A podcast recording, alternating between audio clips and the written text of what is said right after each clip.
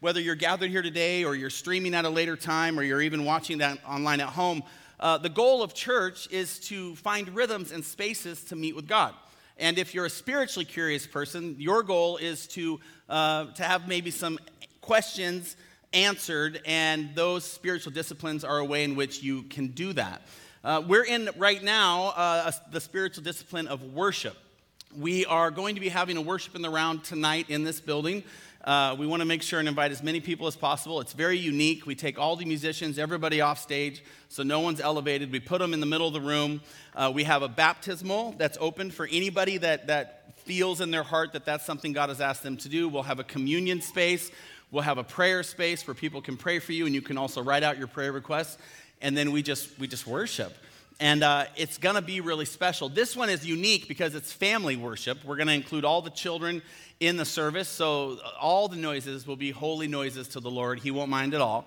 And, uh, and I think it's going to be something really special. So, my hope is that uh, you'll consider coming and not just taking today's uh, talk into heart, but also maybe come and actually implement some of the stuff that we're going to learn today. So, that's today here at the Uptown campus. Um, worship is an interesting thing, and so I just want to start off by saying this that I probably need to teach a series uh, just on worship for a couple months because trying to get a hold of this discipline in a way that, that blesses you and blessed me was just immense. Uh, it's really different than a lot of the other spiritual disciplines in that it's not something for me to connect with God as much as it's something God requires, something that God uh, proclaims we should be doing. And it is really, really difficult to get that all inside a 30 minute message. Uh, so we're going to plan a series later, but today is just sort of a cornerstone. That's what I would like to do is unpack just a cornerstone so that we can start to build our biblical understanding of worship together. Amen? Okay, here's my working definition of worship to start. True worship is a valuing or a treasuring of God above all things. So, the understanding is this that, that, that there is all sorts of stuff in this world, we're going to talk about this, that, that desires to pull your eyes, your attention, and your focus. And God says, above all those things, above all circumstance, above all accidents or tripping upstairs, He desires to be the focus. He desires to be glorified, and therefore that is true worship. Let's look together at a helpful way to hold the worship we see in the Bible now that we understand that context. There's two primary themes of worship in the Bible that I think are great places to start as we build this cornerstone. And that starts with this statement All worship in Scripture is either referring to the caller or the called. The caller or the called. It's all kind of, it all kind of splits into those different, those two different paths. This can also be understood as objective or subjective worship. Objective worship focuses upon God in relation to me upon God in relation to me. Subjective worship focuses upon me in relation to God. So, worship that is focusing on the worthiness of God and His holiness and His perfection and His power and His glory would be known as sub objective worship. That was what it would be known as objective worship. On the flip side, worship that properly helps us to appropriately see ourselves and that without God, we are people of depravity and desperation would be known as subjective worship. So here's a biblical example of objective worship worship that focuses upon God in relation to me. Do you remember the story of Moses when he is? Uh, he is kind of an outcast of society. He spent 40 years on the run from Egypt because he murdered a man. And he's about 80 years old, and he's doing his daily job of leading sheep to pasture. And it says, Now Moses was keeping the flock. This is Exodus, Exodus chapter 3 of his father in law Jethro, the priest of Midian. And he led his flock to the west side of the wilderness and came to Horeb, the mountain of God. And the angel of the Lord appeared to him in a flame of fire out of the midst of a bush. He looked, and behold, the bush was burning, yet it was not consumed. And Moses said, I will turn aside to see this great sight, why the bush is not burned. When the Lord saw that he turned aside to see, God called to him out of the bush. And this is a description of what we were talking about objective worship, worship that focuses upon God in relation to me. Listen to what he says. He says, Do not come near. Take your sandals off your feet, for the place on which you are standing is holy ground. And he said, I am the God of your father, the God of Jacob, the God of Isaac, and the God of uh, Jacob again. And Moses hid his face, for he was afraid to look at God. So here's the idea of this subjective worship Moses isn't seeking God. Moses isn't looking probably for many answers. He spent 40 years on the run in a lifestyle that has become comfortable, but God really wasn't at the center of it. And then God shows up. And before God even introduces himself to Moses as God, he says, This place that you're standing in my presence is holy ground, and you need to remove your sandals. I think this is a profound statement of one of the most important things about worship we need to realize, and that's that you don't have to be seeking worship to be called to worship. You also don't have to be in a rhythm where you're doing everything right in your life, where you're going to church, where you're prepared, where you're disciplined. You're right in the right space at the right time, and then you see the fire of God and you know it's the fire of God, so you, you respond with sandals off. This man is not doing that. He's just doing his job, he's shepherding. He sees the fire, the fire speaks to him, and the first thing it says is Before I even introduce myself here, young man, go ahead and take your sandals off because the space you're in right now is holy. Worship is what we are called to do, whether we understand fully the workings of God in our lives at that time or not. You don't have to figure out who God is and how He's working and get a bunch of answers to check a bunch of boxes for you to be called to worship and remove the sandals of your soul. We are called to worship. And oftentimes, like in this example, it's inside the worship that we get introduced to God and who He is. Some of you in this space, you're waiting to have this encounter with God, but you won't remove your soul sandals. You got work to do, you got sheep to feed. So you show up, you put in your time, you read some scripture, you check it off the list, you sing the song, and you go about the rest of your life hoping for an encounter that God will, uh, you know, make happen eventually. But you don't realize that all God is doing is trying to speak to you in the space you are, but you got to pull off your sandals for Him to introduce Himself in a way maybe He never has before. Worship is powerful in this way. It's powerful in the way that it represents who God is in relationship to me.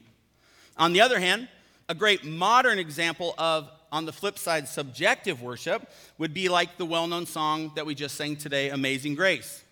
Again, subjective worship focuses upon me in relationship to God. Think about these lyrics in that context. Amazing grace, how sweet the sound that saved a wretch like me. I once was lost, but now I'm found, was blind, but now I see. Through many dangerous toils and snares, I have already come. Tis grace hath brought me safe thus far, and grace will lead me home. The earth shall soon dissolve like snow, the sun forbear to shine, but God who called me here below will be forever mine. This song paints a very clear picture of not who God is in relationship to me, but who I am in relationship to God. You don't hear a lot of songs that start off with, I'm a wretch. But this is that powerful subjective place that this sort of worship brings us to. All biblical worship, all of it, is carefully held and so thoughtfully offered in this necessary place of gracious tension between the objective and the subjective. That's the space we move to. We don't just do one and only talk about how great God is without talking about how much we need Him. And we don't just talk about how much we need God without talking about how great He is. In other words, worship is found in the space between focusing on me in relationship to God and God in relationship to me. And when you can engage that space, many times you begin to see a clearer picture of the things that God is calling you into or out of. But often it starts with being willing to sit in that tension of worship. Next, I want to talk about the object of our worship because I want to make sure we're clear that it, there's a very specific kind of uh, uh, focus that the object of our worship is supposed to fall upon, and that is God the Father. God the Father is the fountain of divine love. He is the source of the encouragement we receive in the scriptures and answers to our prayers and the grace of the Holy Spirit in our lives and in all the other blessings we receive.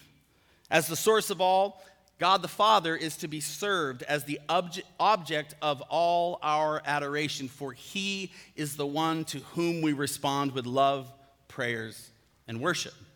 We get a lot of that focus biblically uh, explained through Jesus.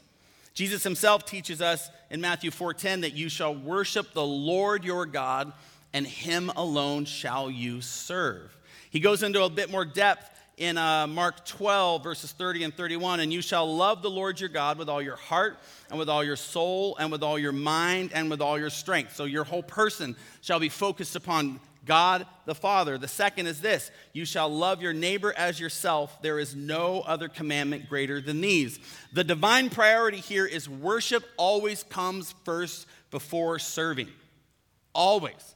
As Christians, we, I think, if I'm honest, especially as people in churchdom, we've gotten this backwards. We've come to this place that if you get into a church, the first thing that we'll generally ask you to do is serve. I've never been to a church yet that the first thing we ask you to do is, is up your worship game. Like that's never happened.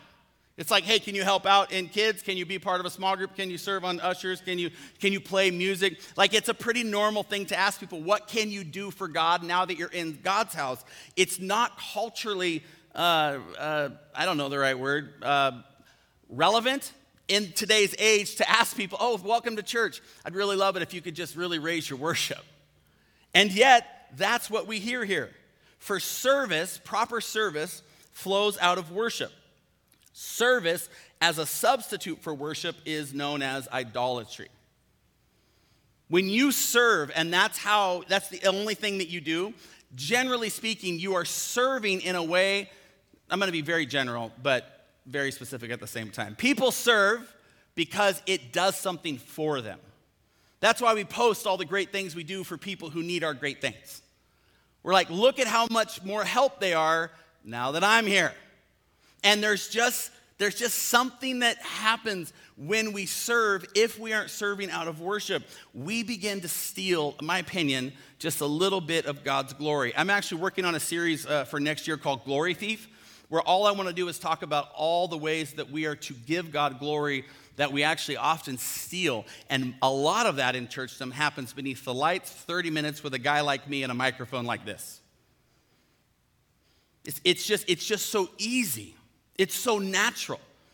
You have, to, you have to teach your way down and out of this kind of thinking because serving feels good, especially when people applaud you.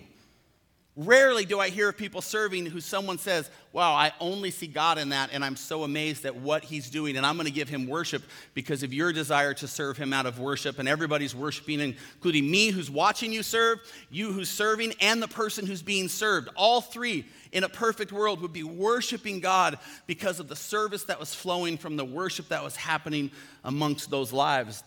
But usually, it doesn't work that way, and at least one person leaves feeling pretty good about themselves that they were able to help other people who just weren't as blessed as they are. That was not in my notes, so that is extra for, for somebody in the room today. this happens here at Kesed every once in a while if you're new. Um, I think for some of us, it's time that we checked our hearts around why we're serving and that we get back to the idea that it is all supposed to flow out of worship and out of focus and out of adoration to God the Father. Another way of saying this, another way that you may remember this, is to think of it this way when it comes to serving, especially in the church. Only serving is that activity is the enemy of adoration if activity is the focus of your hearts. Basically, you can't fake worship. You just can't. No matter how well you perform your pious acts of serving or speaking or singing. This is what Jesus is trying to teach us when he says in Matthew 15, These people honor me with their lips. Think about how specific this verse is for them and us. These people honor me with their lips, but their heart is far from me. In vain do they worship me.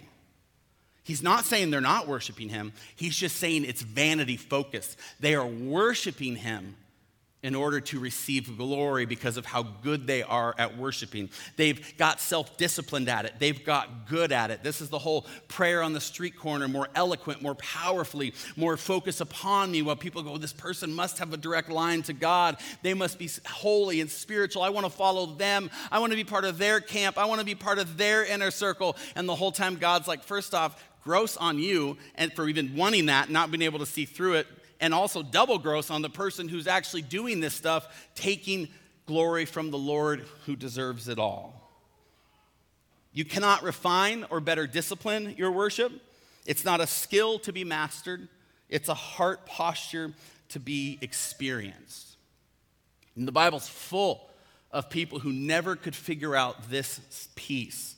Jonathan Edwards himself says Scripture is full of people who do things for God without having a life with God.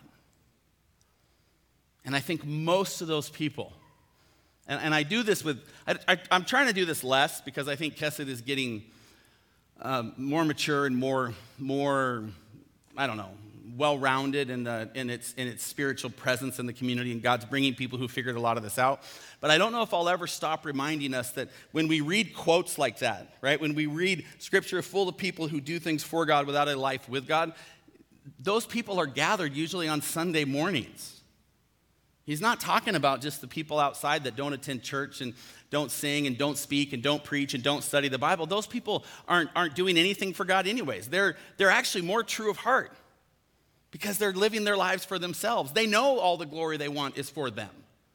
It's us that scripture is often referring to God's people who get confused with what it means to stand before Him and, and bring His blessings to other people while glorifying Him, that we even get to be a part of His movement in the first place. And so I say that not to discipline us as a church, I say it to remind us of the importance of our call, the importance of the posture that we have, the importance of who we put in authority, the importance of who we listen to, and the important thing is always question whoever sits under these lights because they are simply human. It is spirit and scripture that guides our church and all churches. And without that, then we will eventually steal it to make it something that it was never intended to be. One of the most powerful things about worship is that uh, it reveals. And it doesn't reveal to God. He, of course, already knows genuine worship from the self serving, self righteous noise that a lot of us can make. Worship, instead, true worship, reveals to us the focus of our own inner voice and agenda. And that's because true worship is you standing before God and, my, and me standing before God empty handed. When you set down your excuses of why you, sh- you know, shouldn't be dealing with things in your life, or you set down your excuses around why uh, you shouldn't carry the responsibility you do in your life, when you set down all your reasons for why God should use you instead of somebody else, when you set down everything and just say, Here am I, Lord, like Moses does, you are empty handed. I mean, Moses is traveling around just doing his day job. I don't even know, by the way, if you're supposed to have sheep on the mountain of God. I think that was a profound thought there. It's like, I'm just going to work and, eh, you know, and, and do my thing. And all of a sudden, God's like, hey, look, Moses is here.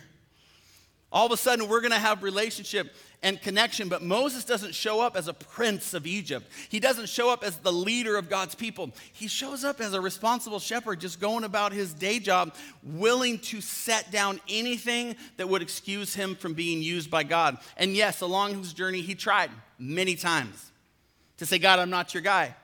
And I think many times God was like, That's exactly why you're my guy because your hands are empty. Moses, God's like, here's responsibility. Moses is like, I, I, didn't handle this well last time, God. I'm not your guy. And God's like, that's why I want it. And here's anointing. God, I don't know if I should be the one. You realize I took a life. And God's like, that's why I want it. Every time God put something in Moses' hands, he didn't focus on the thing, the skill, the gift, the anointing, the calling, none of it. He just continued to focus on God. And that made him empty handed when you and I, get to a place where we are truly worshiping, there is nothing between God and me. There's no excuse, there's no talent, there's no skill. It's just my empty hand proclaiming to Him and my empty heart proclaiming to Him and my empty mind proclaiming to Him that without Him I am nothing more than a vessel waiting to be filled.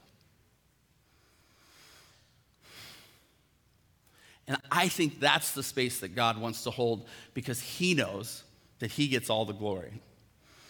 My wife and I do uh, too many dinners right now. There's just too many new people, too many beautiful stories, and, and we're just trying to to get to know as many people as we can. And I can tell you, in every single dinner, at one point in the dinner, every single dinner, they don't generally say it out loud, but I can see in the eyes of the ones who host us, you are wholly unimpressive of me because they want the question right and they want I, I, guess the experience especially if they're not if they're not used to, to church leadership and they're like okay danny's going to come he's probably going to have some great quotes he's probably going to sing some great stuff you know with his life he's going to it's going to be amazing and after a while they're just like yeah how what and I, I say i don't know a lot I'm like, I don't know. And they're like, where's Kesed going? I just had a confrontation recently. Someone's like, I need to know the vision of the church. And I leaned forward and they were like, here it comes. And I was like, me too. Oh, oh, me too. Like we didn't set out to be a church that was that was including emotional health. We didn't set out to be a church that was including tension or being a house of conversation or being willing to, to be generous. We, none of these things, these, these things happen to us. And many times they happen to us in worship. And so my hope is, my greatest hope is to leave this church when God calls me to. Uh, you know, hopefully on the day I breathe my last, but who knows, he could do it sooner. And everybody's like, I don't know much, but I know Danny definitely didn't have the skill to be a part of leading that church where it went. God is real. That's my hope. My hope is to be wholly forgotten by the next generation. That's my hope. Because I got stuff to do with God. We got our own thing going on in heaven, and we're what, you know, I got questions. I got frustrations. I got stuff him and I got to work out. He knows it. I also think God really likes me. I've told my wife, she goes, I, I make comments, right? I'm a, I'm a commenter. And so uh, my wife will say things like, I don't think that's funny. And I'm like, that's okay, God does. it's ask her at least once a week. I'm like, Erin, I know you don't, I know you know this, but God thinks I'm hilarious. And I, and I do. I just think, I just think I'm that kid in the family. And he's like, I wish you would run your mouth less. But that's also pretty good. That's pretty good. That's pretty good, right? I think he does that. I have a relationship with him, but my goal is not to leave my name in this county. My goal is to make sure the only name that anyone thinks of when they think of God's Hesed love, his steadfast love, is him. And that's what we're supposed to do. But we can't do that unless we become worshipers. Otherwise, if we put aside worship and it doesn't become important, then our hands will get a hold of our egos and our identity and our vision and our leadership and our strategy and our plans. And next thing you know, it'll be us doing it, and everyone will go, Man, there's some really solid, disciplined leaders at Kesed. And I could care less. That's very important, by the way, and we strive to have that. But it's not the focus of the church because we don't worship, nor are we supposed to worship any of that stuff. There is a burning desire within every human being to call attention to that which is most valuable and treasurable in this world. In other words, to proclaim what we worship. At one point or another, all of us will look upon our lives and creation and proclaim that which we hold to believe offers the most value and meaning to our existence, whether it be love, family, children, sacrifice, honor, hope, and I, I, I mean this gently. Again, I, I keep prefacing with this 11 o'clock crowd. All this is meant to be gentle. But you're not supposed to worship your family. You're not supposed to worship love. You're not even supposed to worship the gospel. You're not supposed to worship scripture or the church or the movement. You're not supposed to worship any of that stuff. All of that stuff happens, though, when you worship God. It's important to understand that, that yes, God does desire our worship, but I don't know if we realize very often that He doesn't need it. C.S. Lewis said a quote that I think he would probably get in trouble for right now if he was alive, but um, he's not, and so if you want to complain, you can write to his website. he said, A man can no more diminish God's glory by refusing to worship him than a lunatic can put out the sun by scribbling the word darkness on the walls of his cell. God's not after your worship, He doesn't need it. God doesn't like glow more the more that you worship. He's not like, oh, finally they're worshiping because I haven't had my worship nutrients. You know, I was running a little low on my worship calories and I'm excited that it's Sunday so I can fill back up. That's not how it works. Worship reveals, you could say, actually more about us than it ever would about God. And so you may even be able to add that it's more beneficial for us than it is for God because God lacks nothing. While worship, when entered into authentically by you and I, reveals every need I have. The gift of worship is a proper understanding of my humble place in the universe beneath the benevolent gaze of a God whose love for me is beyond that which my imagination can grasp.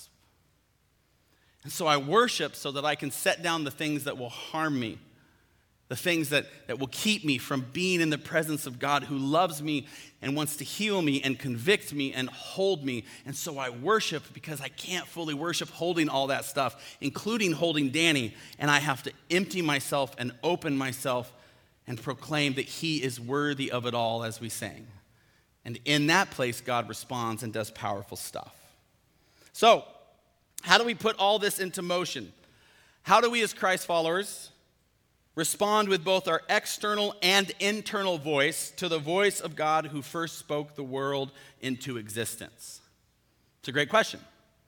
Throughout the Bible, there's a biblical narrative or a theme that you may have picked up in little pieces, but it's all throughout the Bible. And it's pretty easy to see when you understand it inside the phrase, seek the face of God. Psalm 27 8 says, My heart says to you, Seek his face. Your face, Lord, I will seek. Psalm 105 3 4 says, Glory in his holy name. Let the hearts of those who seek the Lord rejoice. Look to the Lord and his strength. Seek his face always.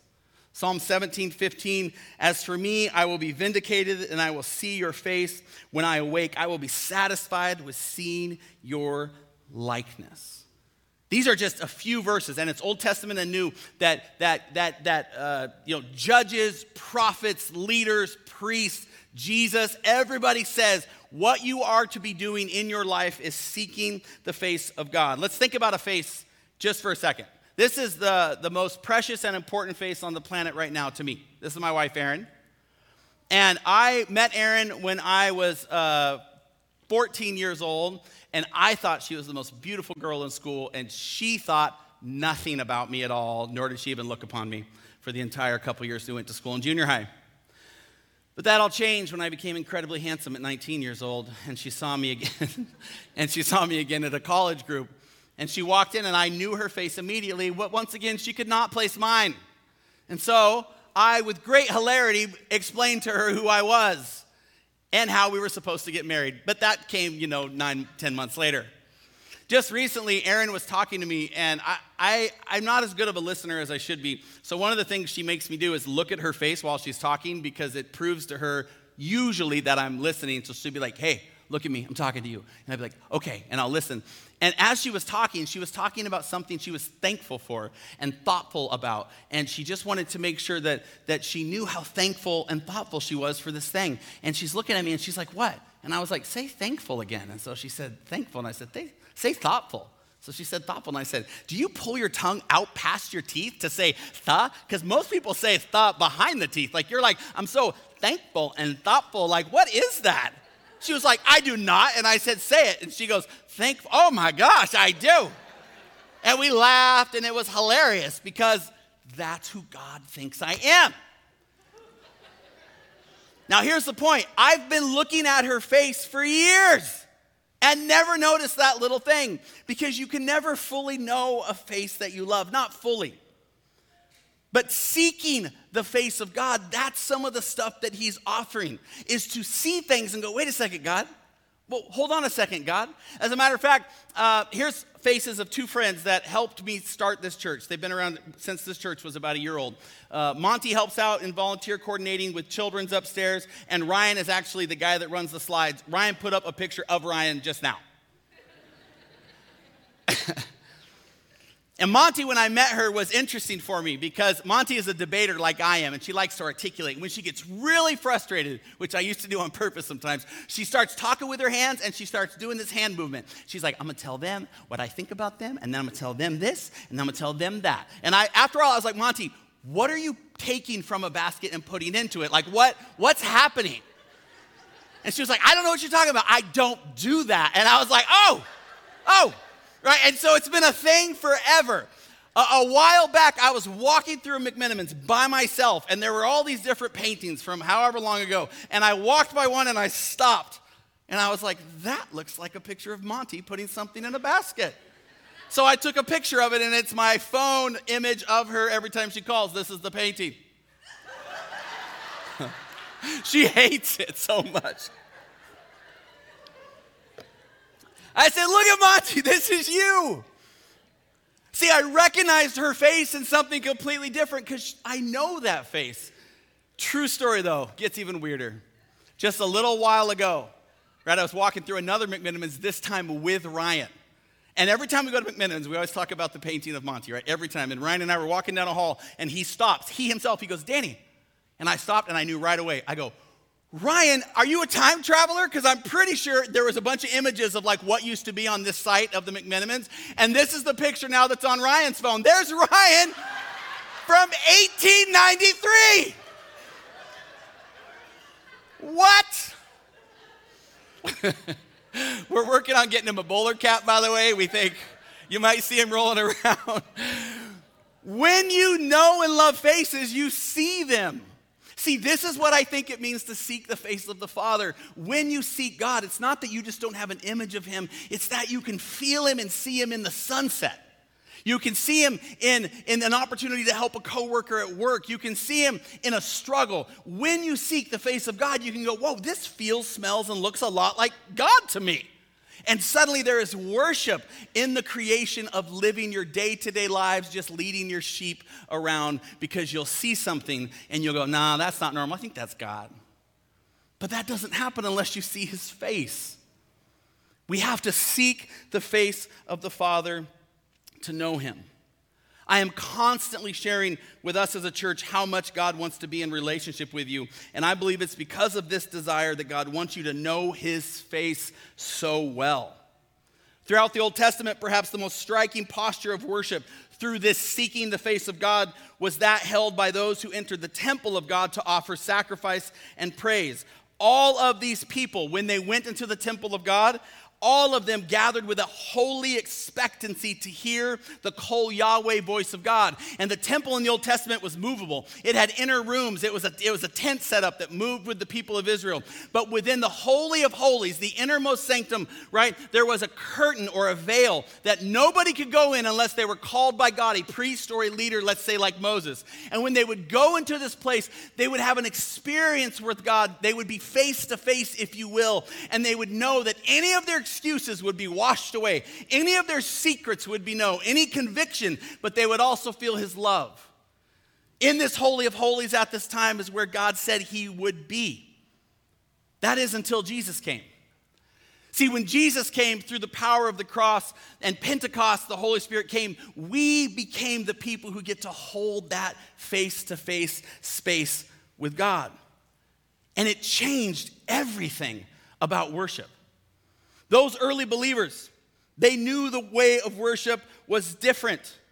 They knew that God was moving in a different way once Christ, who was crucified, breathed his last. And that's because something incredible happened.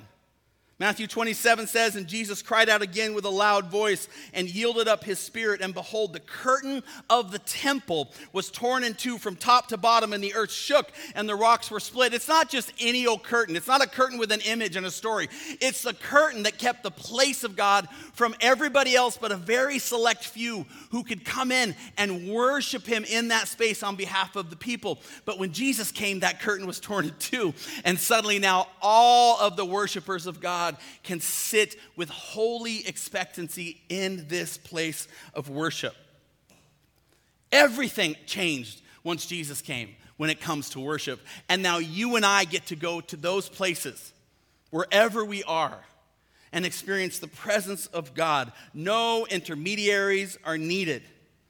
We get to anticipate and know that Christ is present, that He is filling filling people regularly with his loving power, that he is reaching back out with nail pierced hands and extending them in love.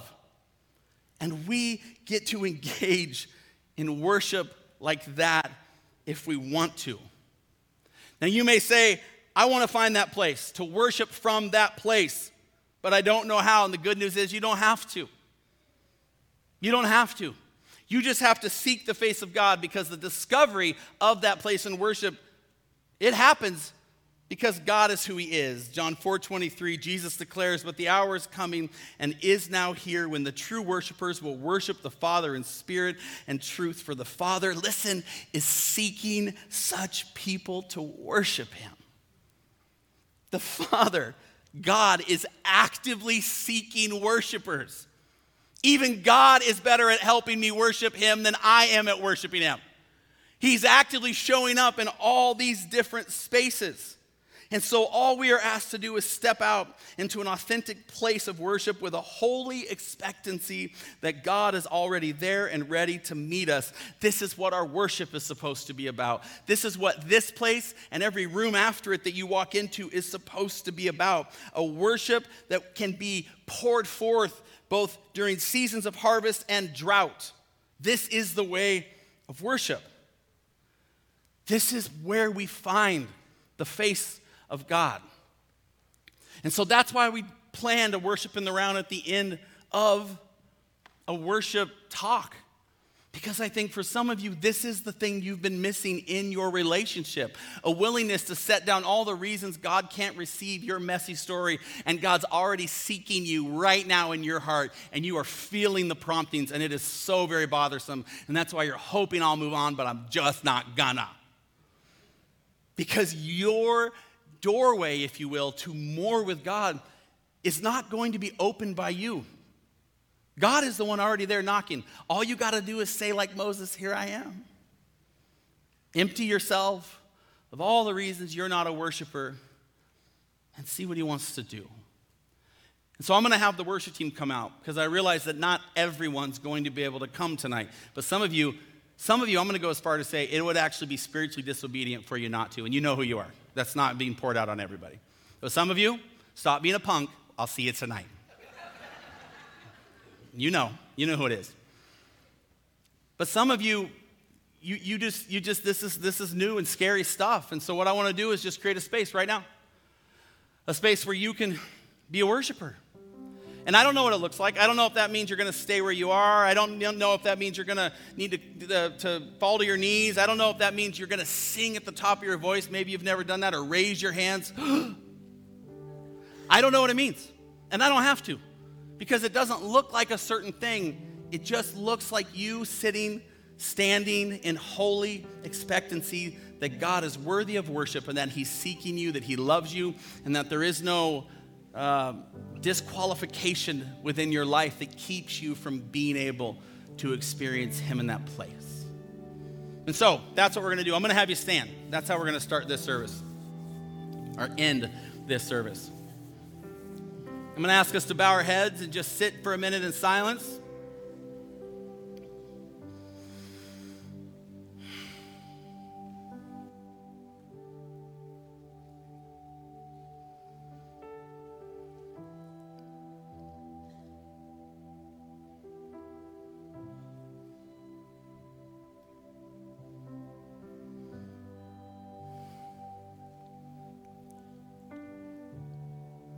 Lord, we want to meet you in a, in a different place than we have before. We don't want to pretend like we have excuses, God. You know we do. Will you help us set them down? We have pain. We have hurt. We may even have disappointment in you. Will you help us set them down, Lord, so that we can be empty handed before the one who provides a way? Lord, in this room right now, and for those who are watching or listening in a different space and time, I just pray, God, you would fill the cab of their truck or their front room or their bedroom or the park in this church and other churches. And that, God, your spirit would be made known as the one who seeks out the worshipers who are seeking his face. Through the death and resurrection of Jesus Christ, we worship you. Through the power of his blood, we worship you. In the name of the forgiveness he offers, we worship you. And we proclaim, God, that you are the great healer, you are the great provider, you are the great hope bringer, you are the great restorer, you are the great mender, you are the great leader, the great focus, the almighty, the one and only. And you, God, and you alone deserve all the glory. And so, Lord, we step out with feeble voices and doubt in our mind, and we worship you. We praise you, we love you, and we lift our broken song to you for you to do whatever you want to with. In Jesus' name, let's worship.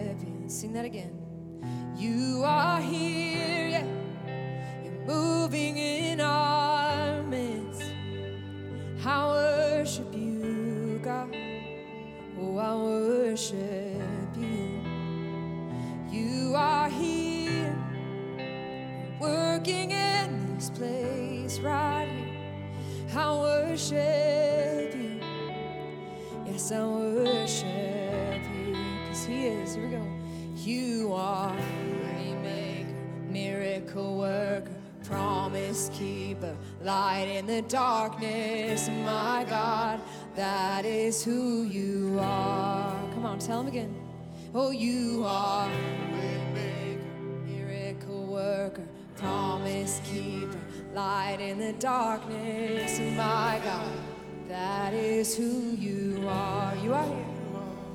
You are here.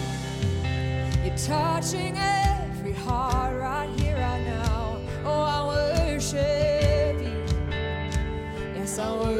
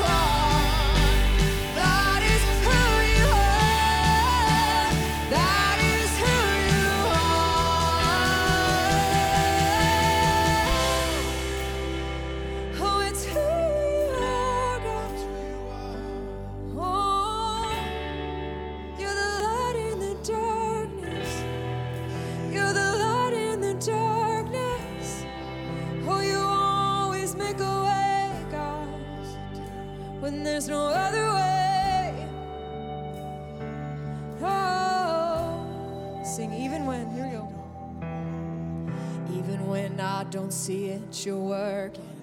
Even when I don't feel it, you're working. You never stop. You never stop working. You never stop. You never stop working. Even when I don't see it, you're working. And even when I don't feel it, you're working. You never stop. You never stop working. Yeah, come on. Tell them today. Here we go. Even when,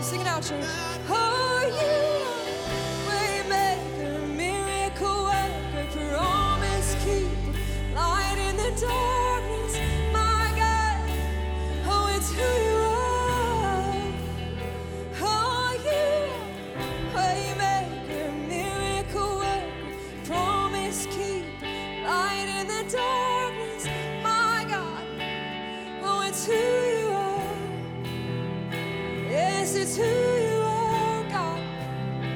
Oh, it's who you are. Who you are. Oh, who you are. All right, church, let's lift our voices one more time.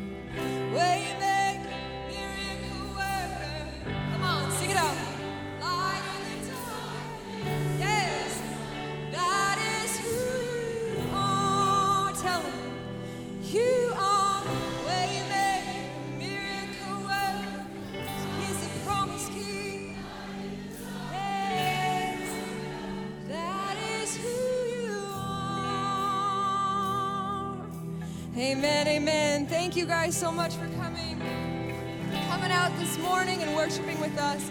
Hey, we are super excited to have you guys tonight. So please come out, 6 o'clock. Bring your kids, bring your friends, bring your family. We want to see all of you here. And we actually have a huge favor as a family. We have chairs to get up and move to the side. So if you guys want to stick around for a little bit longer, we got a countdown clock that's going to be up here in about 15 minutes. We would love some help in moving our chairs and getting ready for here tonight, okay? We hope to see you guys. Have an awesome afternoon, and we'll see you later.